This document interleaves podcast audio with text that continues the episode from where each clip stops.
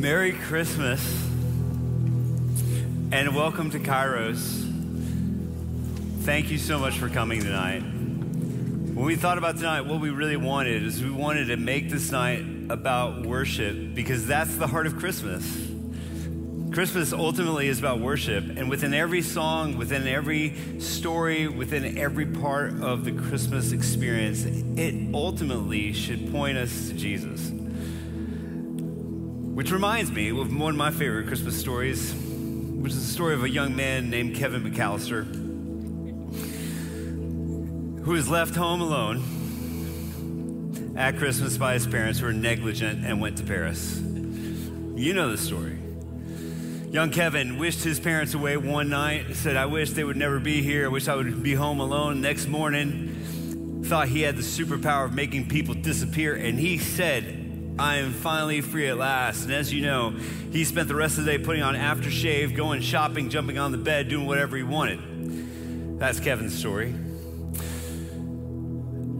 Along the way, he fended off some bad guys, trying to steal his stuff. And one of the things that's so fascinating about the story is that even though it's a really funny, goofy story, and I love watching it with my kids because they love the story, it's one of their very favorite ones. It's number two on the harder family power rankings, only topped by Elf. Like Elf is like our favorite. I don't know if anybody else loves Elf. If you accepted Elf in your heart, um, I have.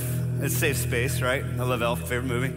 Um, but going back to Kevin's story, which was the point, uh, Kevin, one point got to the place where he said, "You know what? I've had a lot of freedom. I've had a lot of victories, but what I really want is my family because I don't like being home." And if you remember the part of the story, he begins to say, I don't want anything else for Christmas. If you would just let me have my family back, even my mean old brother, I'd love to have them back in my family. And what that points us to is the fact that every single one of us is made for community.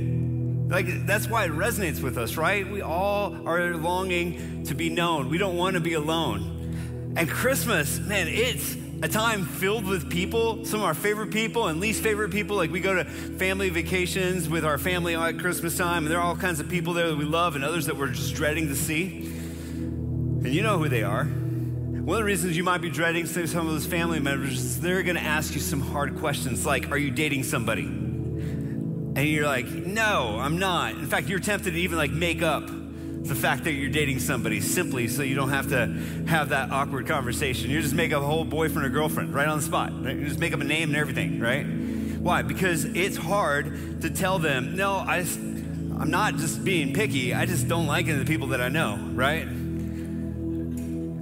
It's fair. But here's the deal. Even though Christmas can feel very lonely because you're single at Christmas, let me just tell you, it's it's, it's better than a lot of other things. Like you could be like with somebody and miserable.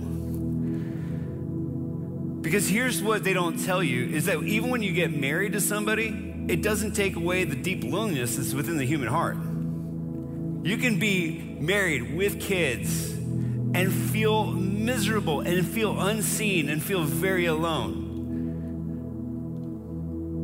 Part of that is cosmic loneliness. God's created you to be somebody that has a relationship with Him. God has created you for a purpose of knowing God and enjoying Him. He's created you to know Him and be loved by Him. And when you're not right with God, you feel loneliness. It keeps you up at night. It may feel like other things, but ultimately, it's the fact that you were created to worship. And that's why Jesus came. He came because he wanted us to be fully known and fully loved. And one of my favorite passages in the entire scriptures is in Matthew chapter 1, verse 20. And it says this it says, um, actually, let's skip down to verse 22. My bad. Um, it says this. I'm just going to read in my Bible because I'm going to read off the back there. It's too, I'm getting too old to read it from that, that distance. Says, verse 22 says, All this took place to fulfill what was spoken by the Lord through the prophet. See, the virgin will become pregnant and give birth to a son, and they will name him Emmanuel, which is translated, God is with us. Now, there's only really two times in the Bible that this passage is referenced. The first time, it was referenced in the Old Testament in Isaiah chapter 7. And when it was referenced in Isaiah 7, the very first time that God spoke this into history was in a time of incredible conflict. King Ahaz was looking at an opposing army that was seeking to take over his entire country, and he didn't know who to turn to or how it would all work out. And he was feeling incredibly alone and afraid. So God sent the prophet Isaiah to him to say, Ahaz, I've got you. I will walk with you through this moment. And someday I'm going to send my son Jesus to walk with you so he will have your story in the palm of his hand. A couple hundred years later, a young woman hears these same words. And it's in the context of an unplanned pregnancy. Mary is told by the angel that she's going to have a baby. The problem is that she's a virgin. She's never had any intimate relationship with anybody. And yet, God tells her that the Holy Spirit will overshadow her and she's going to have a child. And Mary takes the news pretty well. She goes, Okay, I'm going to trust the Lord. I've heard this prophecy. I guess that's me. But then Joseph hears it too. And I don't know what Joseph was thinking other than, What am I going to do? I feel incredibly alone. I'm in the biggest crisis of my life and I can't tell anybody. My, my bride to be is pregnant. And she's either, she's either crazy or she's a liar. Because she's telling me that God is the one that got her pregnant. And I don't know what to do with that. Can you imagine that conversation? She's like, hey, I'm pregnant. He's like, oh no, we've cheated on me. She goes, no, it's cool. It was God. And I'm sure he's like, okay, all right. Not sure what to do with that information.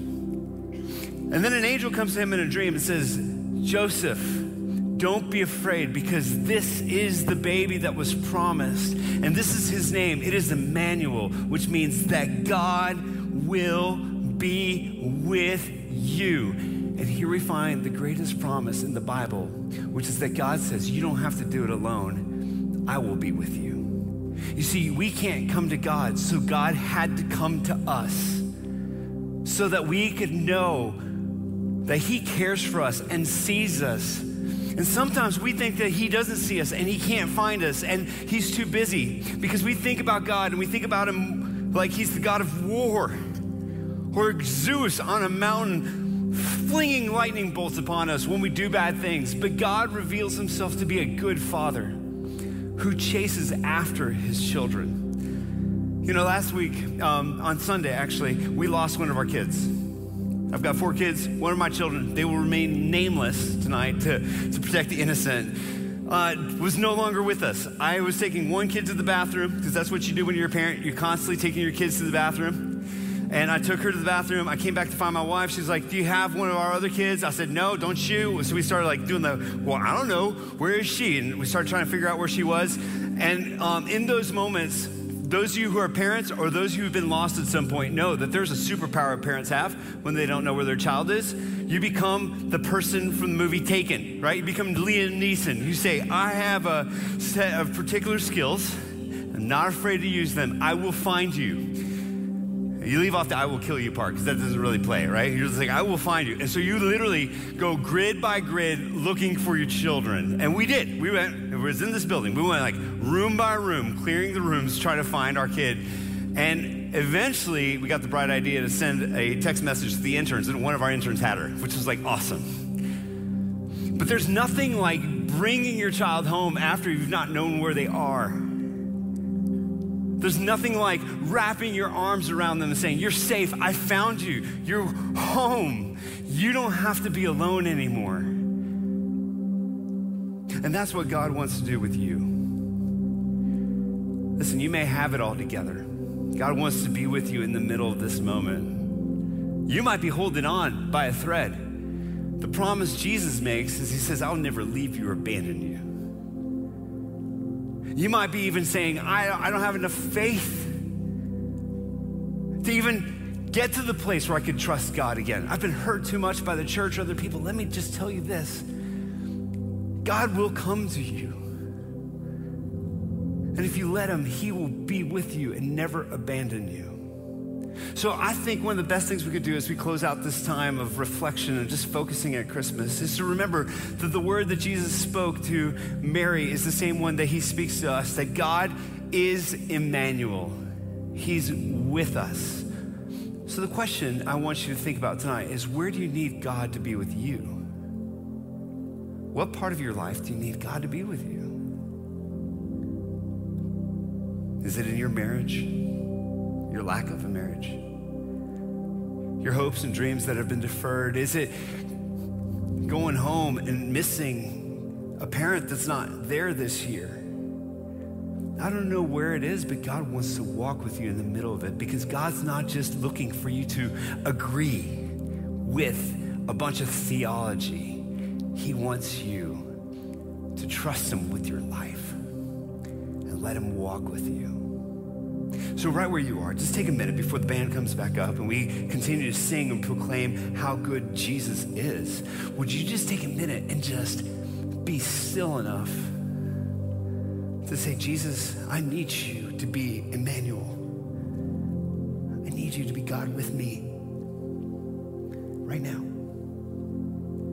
And invite him in. Jesus, right now, as we're just still in the moment, would you be not just the God we've heard about, but God who's near? Holy Spirit,